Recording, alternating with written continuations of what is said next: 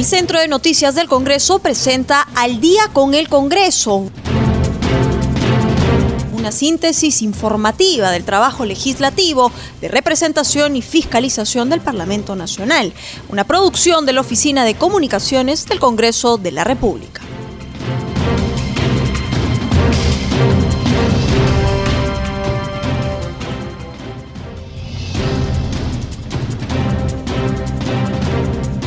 Buenas noches, bienvenido al programa Al Día con el Congreso, una producción de C N C Radio del Congreso y transmitida por Radio Nacional. Los saluda Rómulo Vargas y estoy en compañía de Anaí Suceda para acompañarlos en esta hora informativa. Hola Anaí, buenas noches. ¿Cuál es el tema resaltante el día de hoy?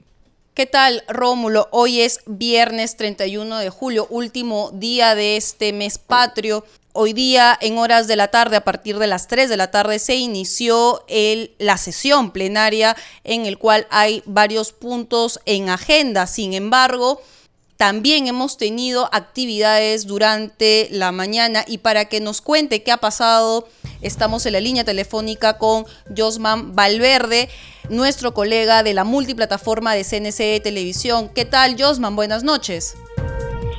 ¿Cómo estás, Anaís? Muy buenas noches. Eh, buenas noches también a todos nuestros eh, amigos que nos escuchan a esta hora, todo el país a través de Radio Nacional y siempre a través de C N C Radio. Así es, hoy eh, viernes se cierra la semana con una sesión plenaria. Eh, ha eh, habido también desde muy temprano sesión de las diferentes comisiones, como por ejemplo es el caso de la Comisión de Educación, que ha acordado básicamente citar al ministro del sector, Carlos Benavides. ¿Qué ocurre? Eh, la comisión ha acordado eh, citar al ministro Benavides básicamente para que explique sobre la frustrada adquisición de más de un millón de tablets que iban a ser entregadas a los escolares de las zonas rurales del país. Esta decisión ha sido tomada por la mayoría del grupo de trabajo y seguido a ello los parlamentarios de diferentes bancadas han expuesto sus propuestas y puntos de vista sobre una iniciativa de ley que propone reformar la institución previsional de la rama magisterial. En este debate, sobre este último tema al cual hemos hecho referencia, eh, se mencionó todos los proyectos de ley correspondientes, son varios eh, y que en líneas generales proponen una ley que reestructura la rama magisterial y otras disposiciones vinculantes para este caso. Para este tema, para analizarlo y para recoger opiniones, la comisión ha invitado a Lucio Castro Chipana, que es el secretario general del SUTEP, del Sindicato de Trabajadores de la Educación en el Perú, eh, también a Armando Díaz, que es eh, secretario general del Sindicato de Docentes en Educación Superior del Perú, de la CIDES, y otros eh, representantes de otros gremios, como por ejemplo el secretario general del Sindicato Magisterial, Miguel Puescas, Eh, esto de Piura, y a Luis Espinosa Tarazona, presidente del directorio de la derrama magisterial. Eh, los invitados han dado a conocer, han compartido sus aportes, sus opiniones sobre las iniciativas en mención y han señalado la necesidad, han coincidido en ello, de aperturar y transparentar la gestión de esta institución previsional del Magisterio Nacional. Eh, es en ello y, y en torno a este tema en el cual ha girado precisamente la Eh, conversación que han tenido y el detalle de la reunión que han tenido precisamente hoy los miembros de la Comisión de Educación. Eh, pasando a otro tema, también sesionó un grupo de trabajo de la Comisión de Educación y básicamente lo que está buscando es eh, la continuidad de los estudios en los niveles básico y superior de miles de estudiantes en nuestro país. Eh, se ha debatido precisamente una iniciativa para este caso. Se ha analizado la propuesta de un dictamen recaído en varios proyectos de ley que propone establecer estas medidas para asegurar la continuidad en las instituciones educativas y privadas de los niveles de educación superior. Otra comisión que sesionó muy temprano fue la Comisión de Relaciones Exteriores. Han solicitado precisamente a la Cancillería combatir la desinformación sobre el acuerdo de Escazú.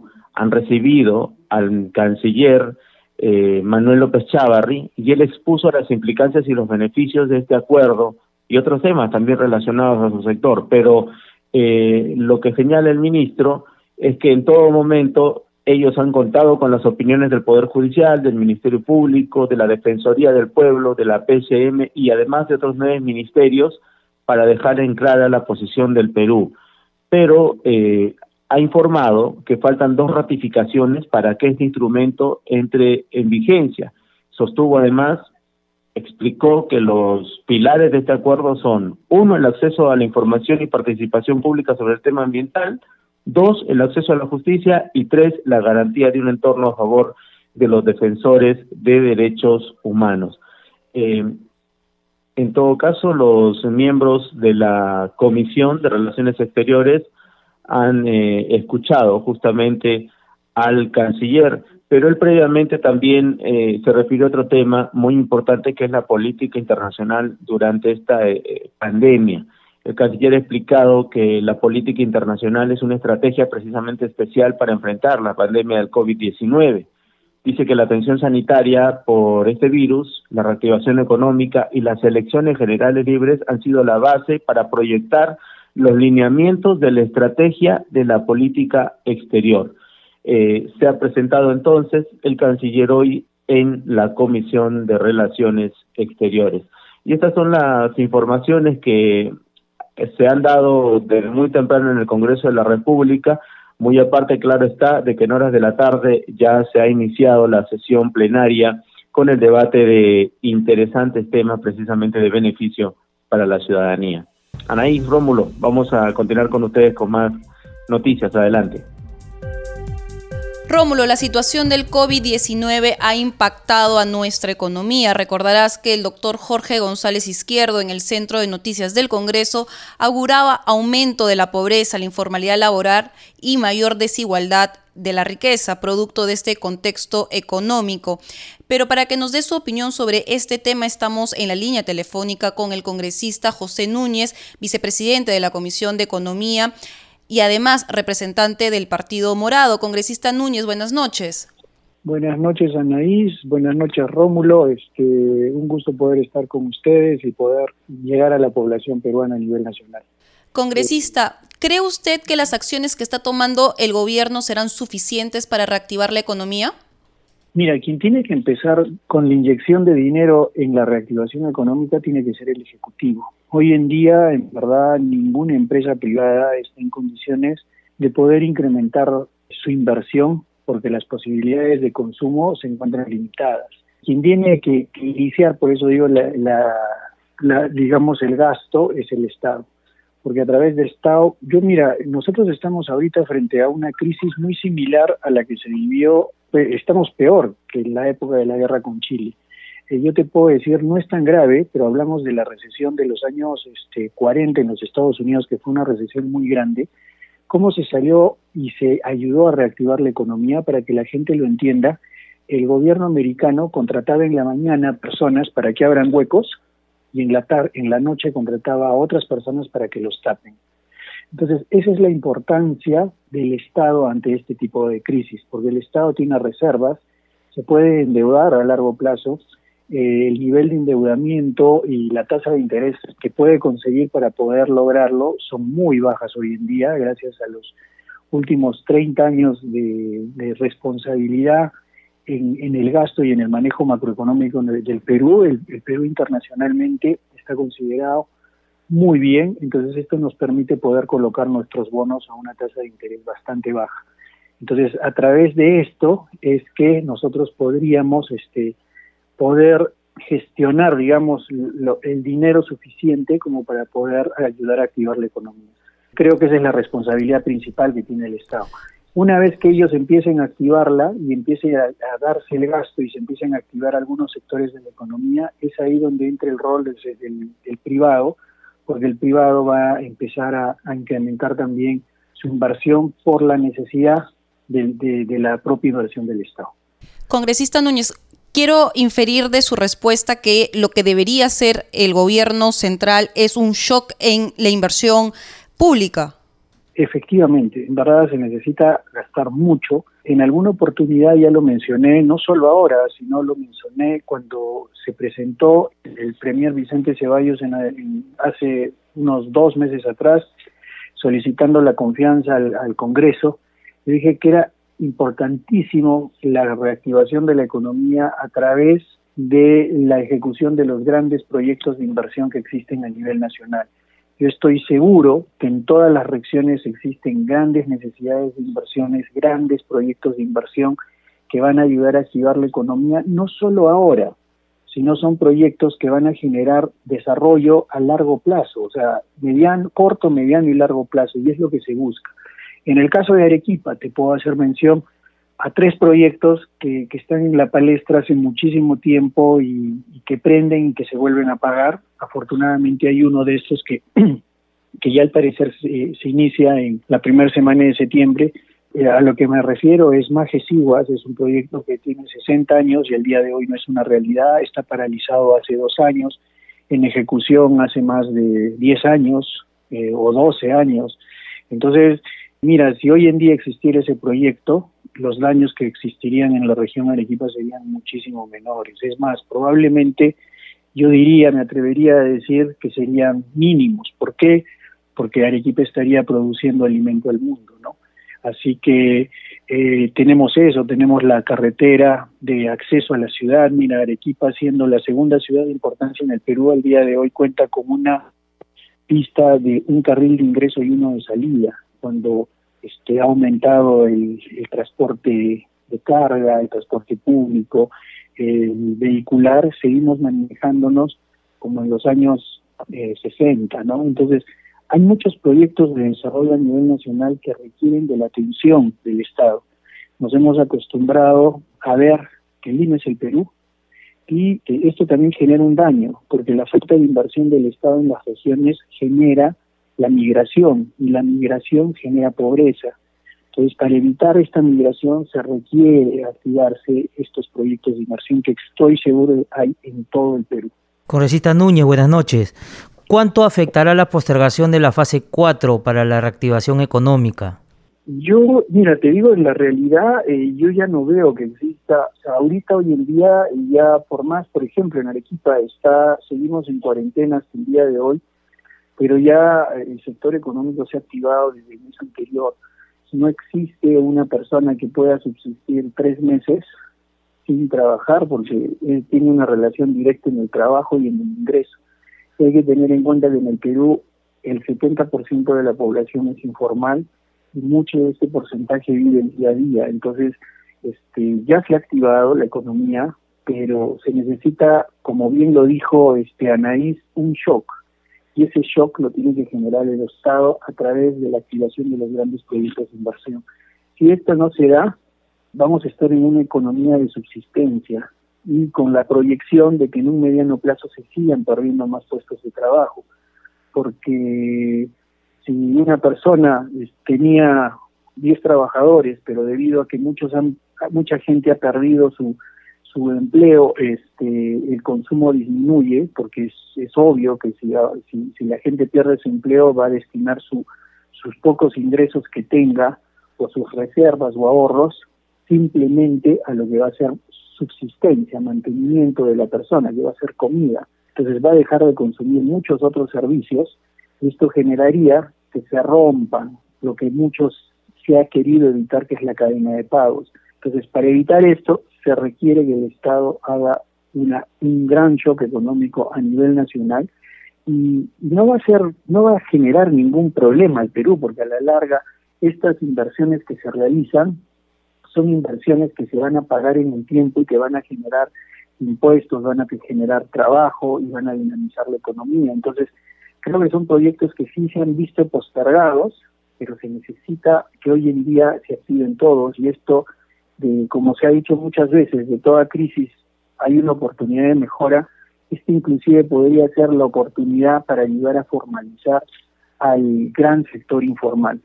Congresista, el economista Elmer Cuba y además director del B C R sostuvo que la modalidad de gobierno a gobierno es un reconocimiento al fracaso del Estado peruano en hacer obra pública. ¿Qué opinión le merece este comentario?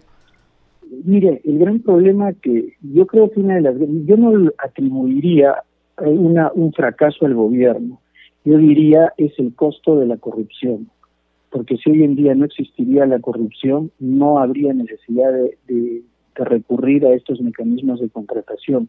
Si tú haces un análisis de todos los proyectos de inversión que han sido ejecutados este, en los gobiernos anteriores, es ahí donde aparece Odebrecht, y no podemos dejar de, de aceptar que la corrupción que ha existido es grande.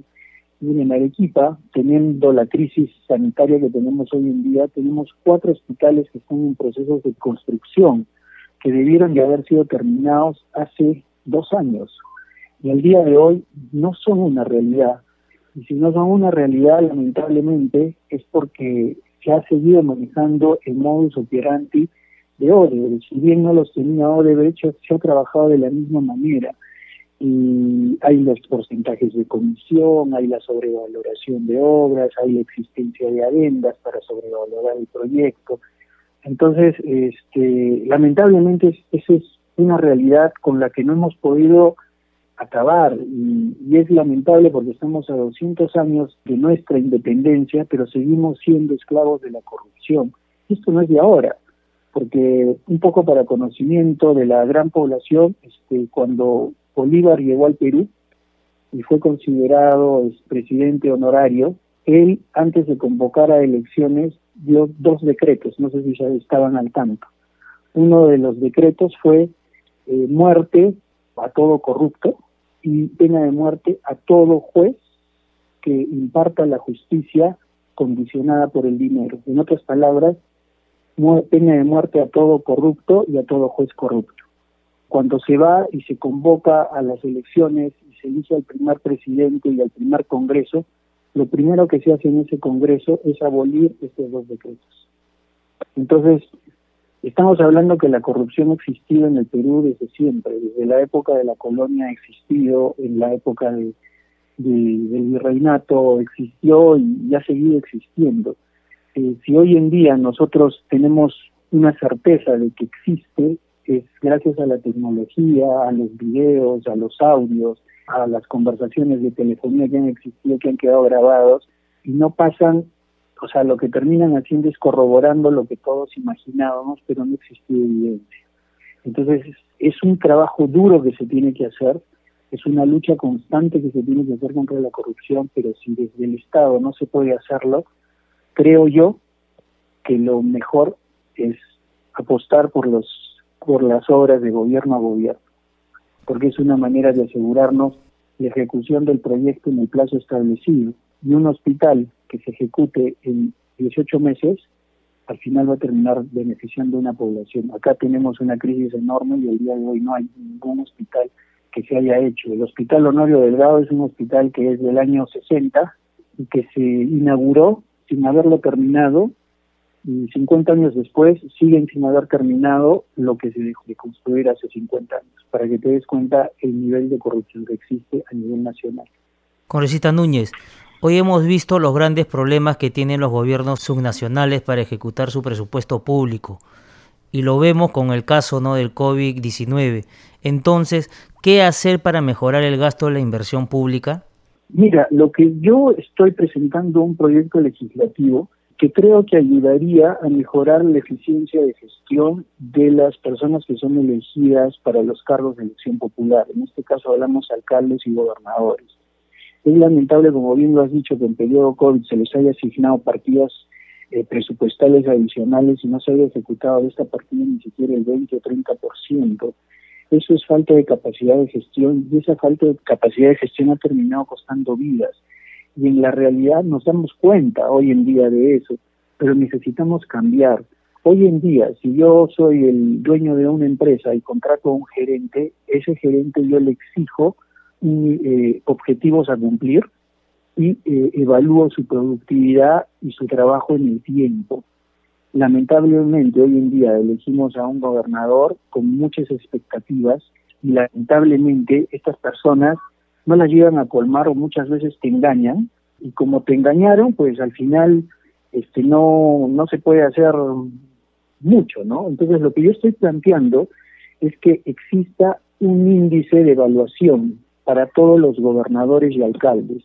Y un gobernador y un alcalde que no llegue a ejecutar el cincuenta por ciento de su presupuesto, automáticamente debería de ser vacado sin mayor reparo, y pasaría a estar a cargo el vicegobernador, y según el proceso electoral y las reglas del Jurado Nacional de Elecciones, subiría la persona que le correspondería por mayor eh, votos conseguidos.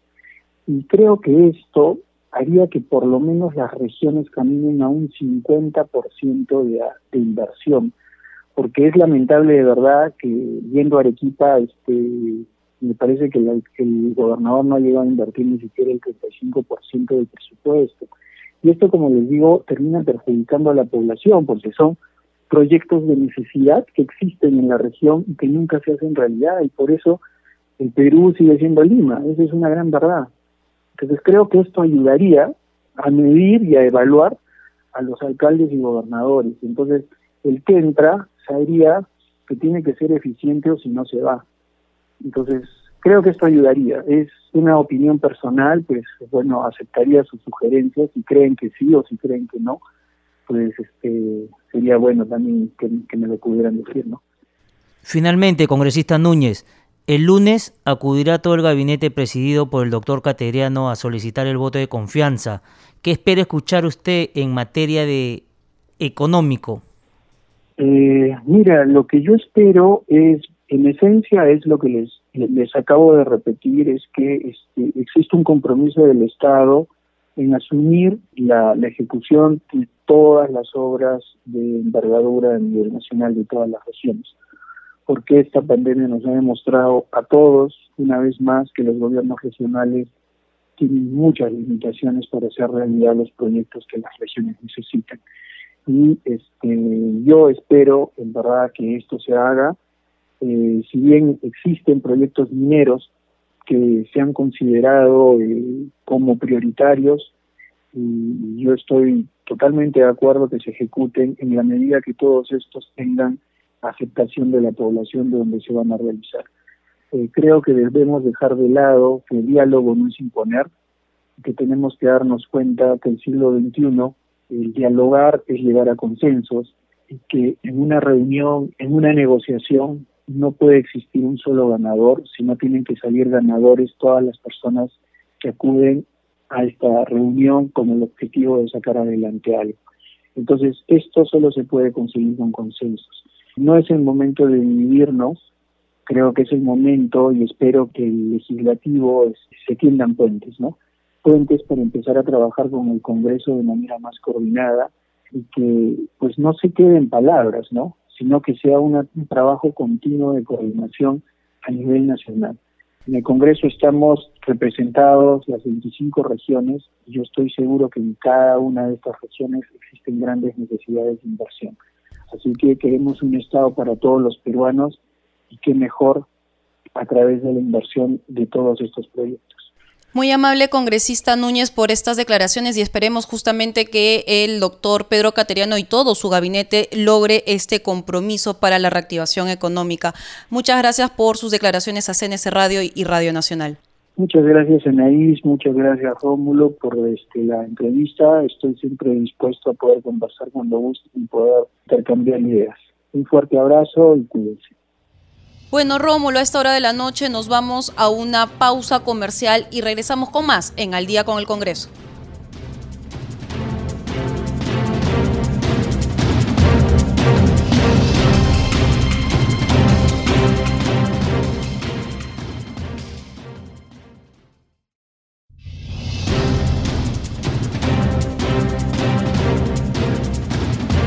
Estamos de regreso en Al Día con el Congreso. Recuerden que llegamos a todo el Perú a través de las setenta frecuencias de Radio Nacional. Rómulo, a esta hora de la noche, nuestro segmento Congreso Regional. Congreso Regional. En Lambayeque, la congresista por Podemos Perú, María Gallardo, realizó una visita inopinada al Hospital de Salud de Tumán para constatar las denuncias que llegaron a su despacho sobre un presunto direccionamiento y fraccionamiento para repotenciar el hospital de la red asistencial de Tumán. La parlamentaria llegó acompañada de personal de la Contraloría e informó que no hay cosas claras en la ejecución, ya que no se encontró ningún profesional en la supervisión de los trabajos. Además, se reunió con el gerente de la Red Asistencial de Salud, Gustavo Ganosa, quien le informó que dichas obras sí tienen expedientes técnicos. Sin embargo, la congresista señala que hay versiones contradictorias. En Ayacucho, el congresista de Alianza para el Progreso, Percy Rivas Osejo, se reunió con pobladores del distrito de Santillana para escuchar sus necesidades y trabajar junto a sus autoridades. Garantizó que promoverá una reunión de alcaldes con representantes del gobierno. Con el presidente del Consejo de Ministros, que ahora lo han cambiado, y de nuevo vamos a ir a tocar las puertas para otra vez tener reunión con ellos, para priorizar los proyectos más urgentes para nuestro distrito, para nuestra provincia y para nuestro B R A E. Entre los problemas más urgentes de resolver figura la distribución de oxígeno en la región para atender los casos de COVID diecinueve.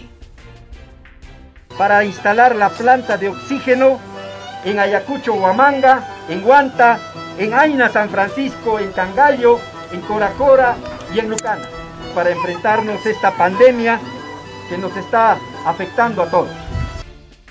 En Cajamarca, el congresista por Fuerza Popular, Napoleón Vigo Gutiérrez, organizó una reunión con los gremios de salud y el gobierno regional para promover un acuerdo regional por la salud. En el encuentro participaron el gobernador regional Mesías Guevara y representantes de E Salud, la Diresa, gremios sindicales, Colegio de Obstetras, Colegio de Enfermeros, entre otros.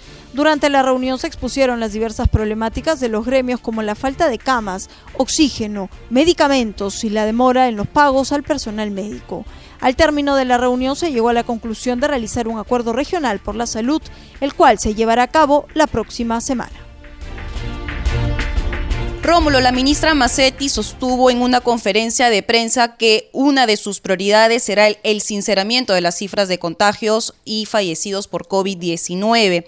En esa medida estamos en la línea telefónica con el presidente de la Comisión Especial COVID diecinueve del Congreso, el parlamentario Leonardo Inga, para que nos cuente el avance que tiene esta comisión con relación a la fiscalización y el seguimiento de las acciones emprendidas por el Ejecutivo para controlar la pandemia. Buenas noches, congresista Inga. Eh, muy buenas noches, Anaí, saludarte y saludar a toda tu audiencia. Eh, estamos para absorber sus consultas. Congresista, ¿cuál es el diagnóstico o la situación actual del avance de la pandemia de acuerdo al grupo de trabajo que usted está presidiendo?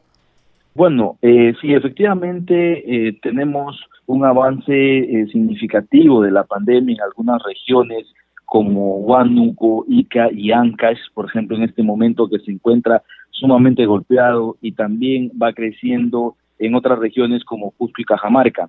Eh, es realmente eh, un llamado de atención que venimos haciendo desde la Comisión y desde el Congreso de la República, el pedido para que el Ejecutivo pueda intervenir estas regiones de forma urgente como lo ha hecho con Arequipa, puesto que ya hemos tenido experiencias anteriores como las de Tumbes, Piura y Loreto, que no han tenido mucho éxito en la lucha contra la pandemia y que necesitan el actuar del Ejecutivo directamente para poder salir lo más pronto posible ante la escasez de medicamentos, de oxígeno, de E P P s, de pruebas rápidas en estas diferentes regiones, ¿no? Y justamente en esa línea, congresista Inga, ¿cuál ha sido la respuesta que usted ha podido obtener de parte de las autoridades del gobierno nacional, toda vez que de acuerdo a las estimaciones se especula o se dice que a fin de este año posiblemente el cincuenta por ciento de los peruanos terminaremos contagiados por COVID diecinueve? Bueno, eh, en realidad quiero un poco eh, lamentar que el presidente no se haya pronunciado al respecto en el discurso que ha dado el veintiocho de julio en el Congreso de la República. Es sumamente eh, lamentable eh, no eh, haber escuchado de las acciones a tomar al interior del país por la lucha contra el COVID. No se ha manifestado. En virtud de ello eh, es sumamente preocupante desde esta comisión que estamos, que busquemos, que esperemos que el día lunes, en el voto de confianza que va a pedir el Premier Cateriano, se pueda dar mayor información referente a esta lucha. Eh, uno de los temas que también nos preocupa y que veníamos pidiendo desde hace mucho tiempo es el sinceramiento de las cifras de fallecidos para real, ver en su real dimensión el impacto que ha tenido o que viene teniendo el COVID diecinueve en nuestro país, ¿no? Buenas noches. ¿Ha logrado revisar el informe de la Contraloría sobre la entrega de insumos para pruebas moleculares a las clínicas? ¿Qué acciones tomará el grupo de trabajo con relación a este tema?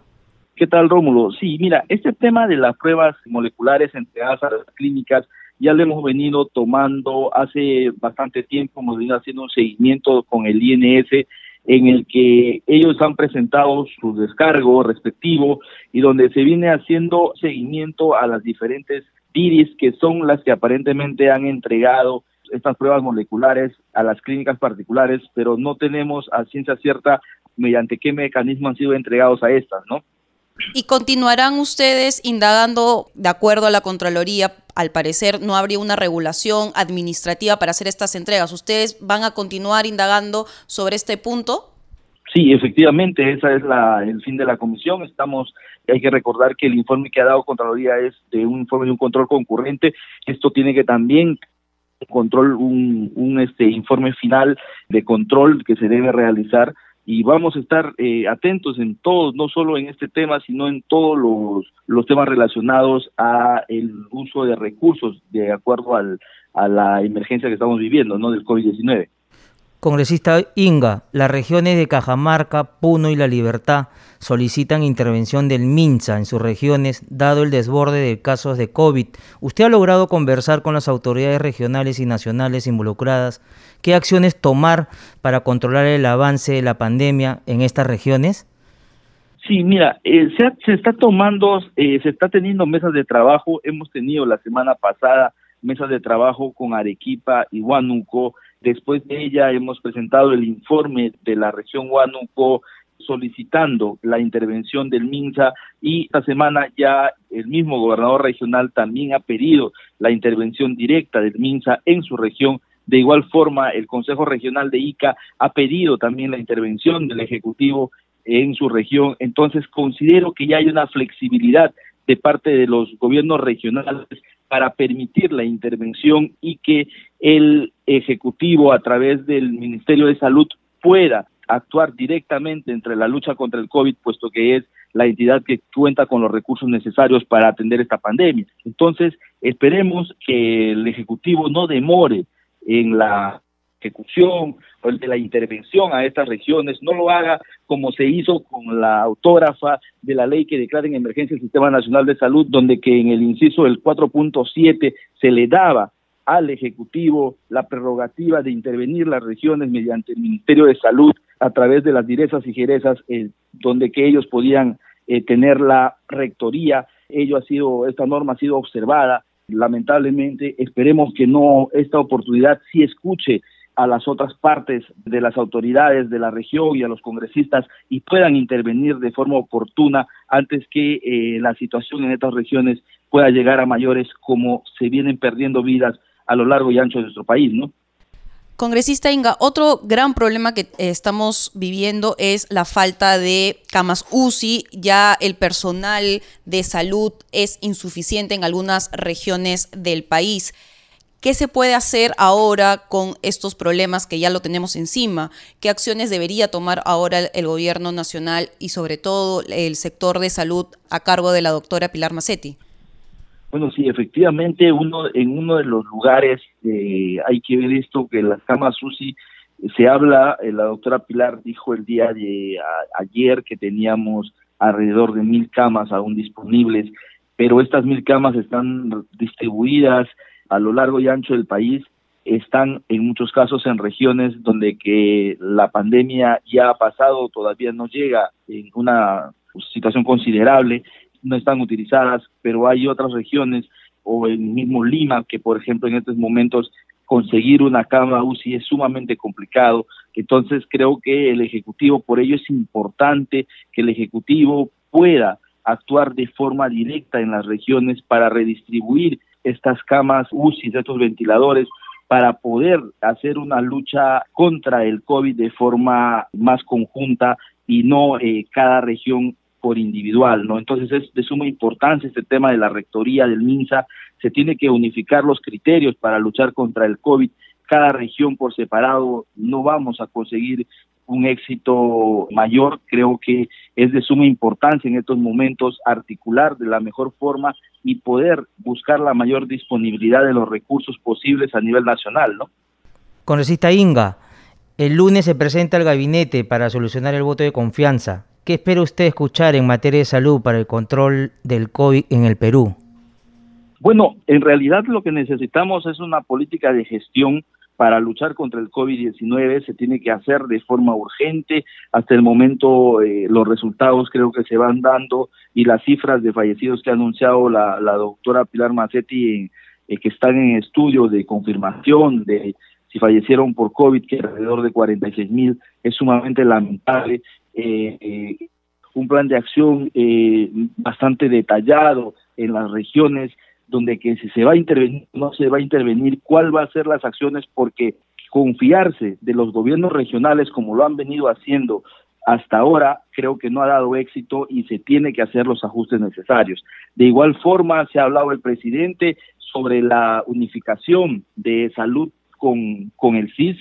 Eso también eh, no se ha desarrollado de mayor forma. Se tiene que ver los mecanismos necesarios. Compartimos la idea de unificar el fondo del seguro, porque en verdad el país no resiste tener dos fondos por separados, que son los fondos más grandes. Aparte tenemos el de la policía y otros fondos privados y también el de las Fuerzas Armadas. Entonces creo que con este tema de la lucha ahora contra el COVID, que nos ha desnudado en nuestra infraestructura hospitalaria, es necesario unificar los fondos, en virtud que tenemos una tasa alta de desempleo y que vamos a seguir teniendo durante un tiempo aún, y esto va a significar un recorte presupuestal para el salud, porque vamos a tener desempleos y vamos a tener menos aportantes.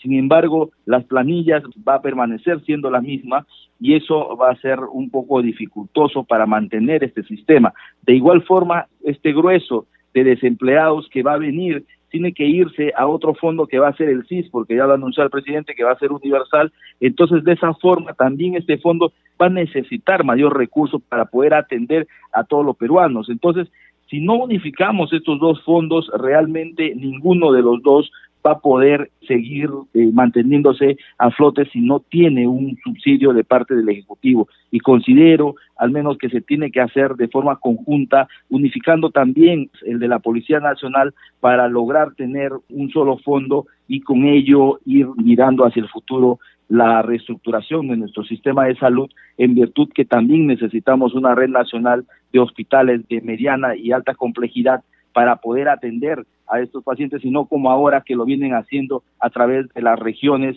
y que solo deberían quedar en manos de las regiones la primera línea, que son los, vendrían a ser los establecimientos de salud tipo uno, que tienen que ser atendidos a través de los gobiernos regionales, ¿no? Al menos eso es nuestro punto de vista que tenemos hasta ahora.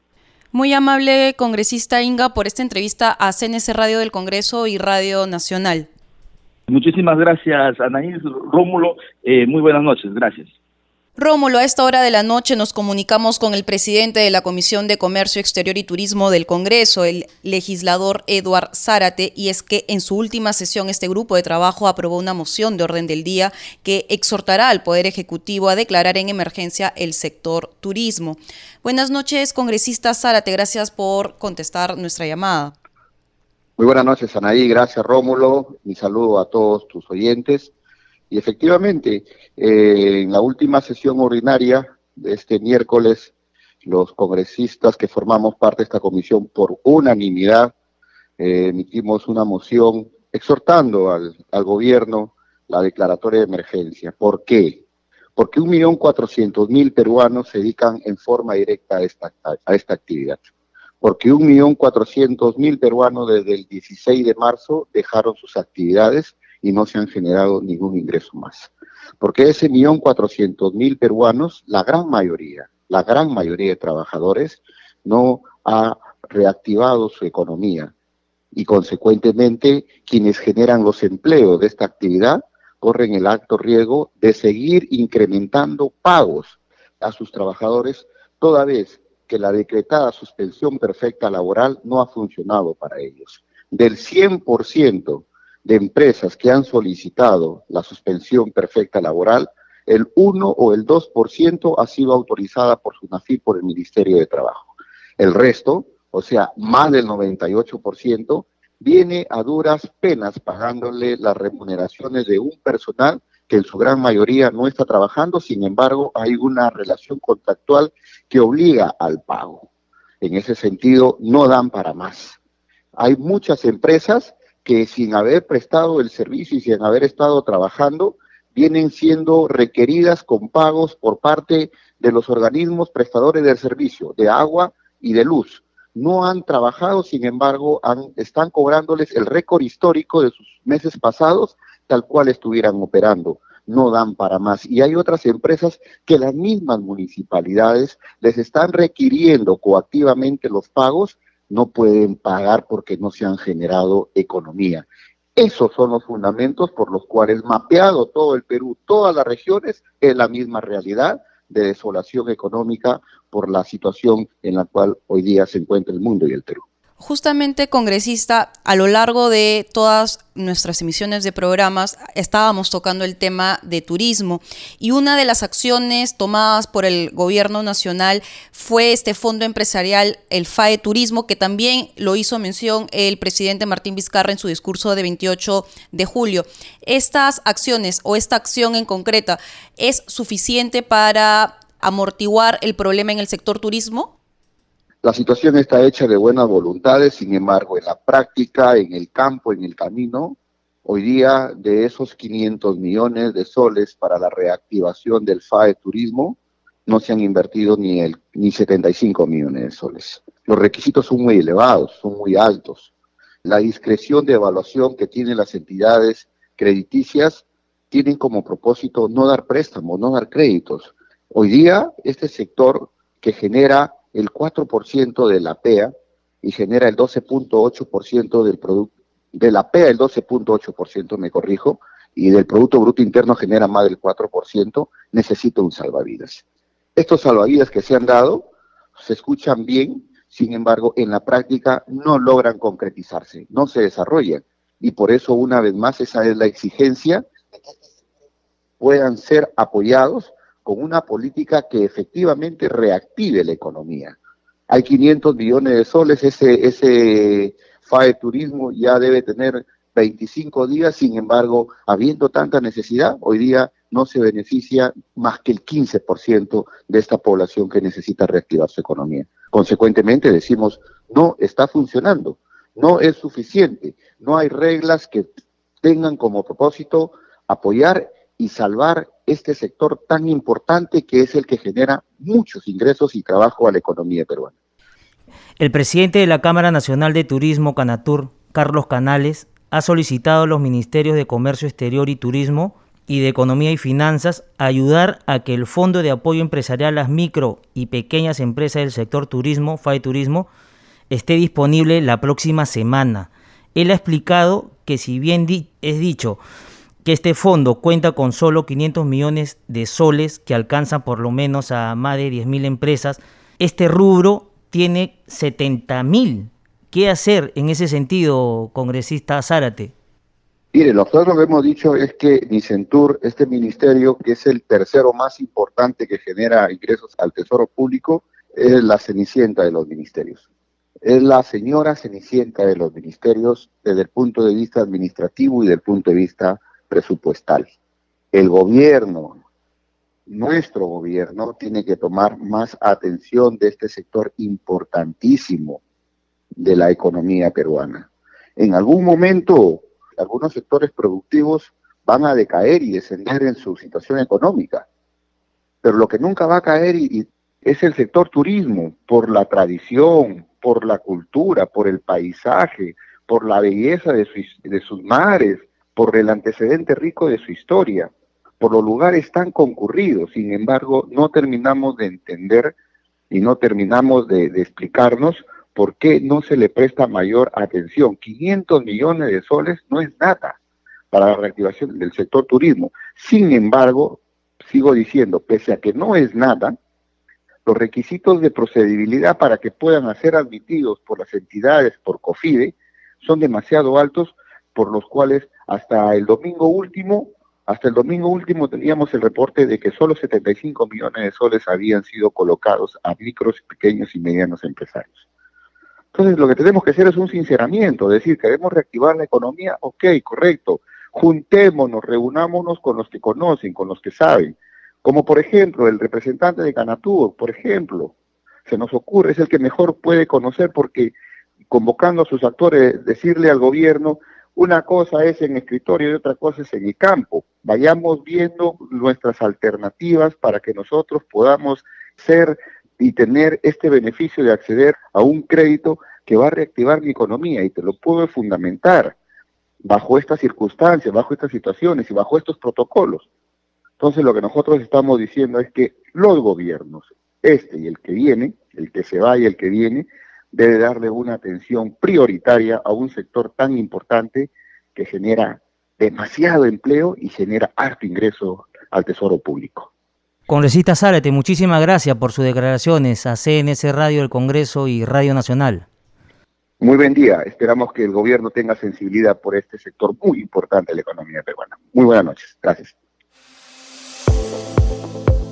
Congreso en redes. Rómulo, ahora damos pase a nuestro segmento Congreso en Redes. En la línea telefónica estamos con Estefanía Osorio de la multiplataforma del Centro de Noticias del Congreso para que nos cuente las actividades de los congresistas en las redes sociales. Adelante, Estefanía, te escuchamos. Buenas noches, Rómulo, Anaís, un saludo a los oyentes de Radio Nacional y C N C Radio del Congreso que nos escuchan a esta hora de la noche. Vamos a dar un breve repaso a las redes sociales de los congresistas y del Parlamento Nacional. En la cuenta oficial del Facebook del Congreso de la República hay una amplia información sobre el concurso nacional Presenta un proyecto de ley, convocado por el despacho de la congresista María Teresa Cabrera Vega, tercera vicepresidenta del Parlamento.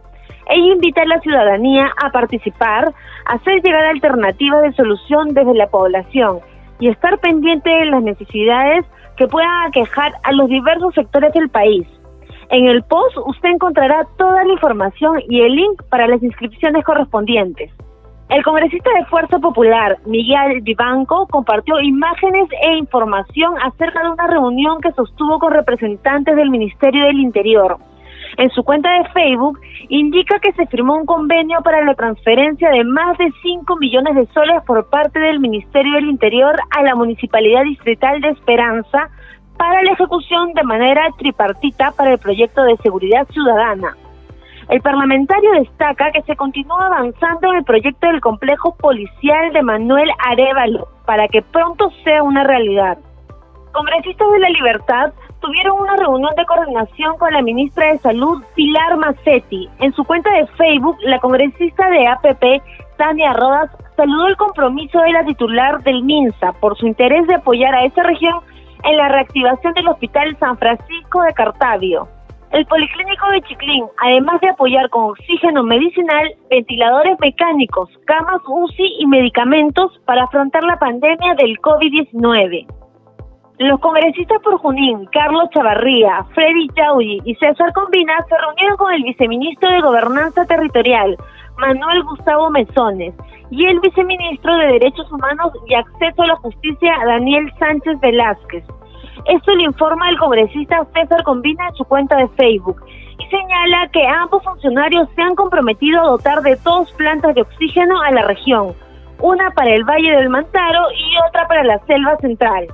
Y antes de terminar, les contamos que en Twitter, el congresista por el Partido Morado, Daniel Olivares, comparte un post del Consejo de la Prensa Peruana sobre un webinar que se realizará el próximo cuatro de agosto, pero hace una importante reflexión. Recomienda que hay que cuidarse igual que el primer día de esta emergencia.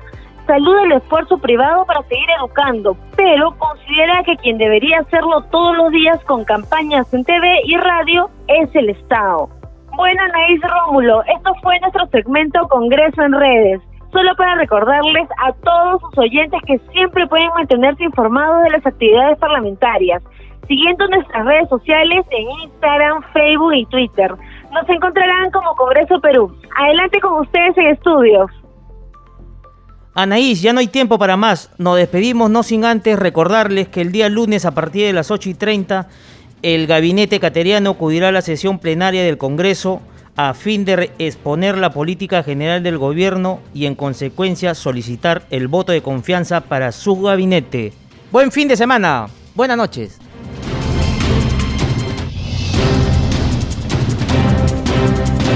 El Centro de Noticias de Congreso presentó Al Día con el Congreso, una síntesis informativa del trabajo legislativo de representación y fiscalización del Parlamento Nacional, una producción de la Oficina de Comunicaciones del Congreso de la República. Los invitamos a visitar nuestras redes sociales y sitio web doble u doble u doble u punto congreso punto gob punto pe.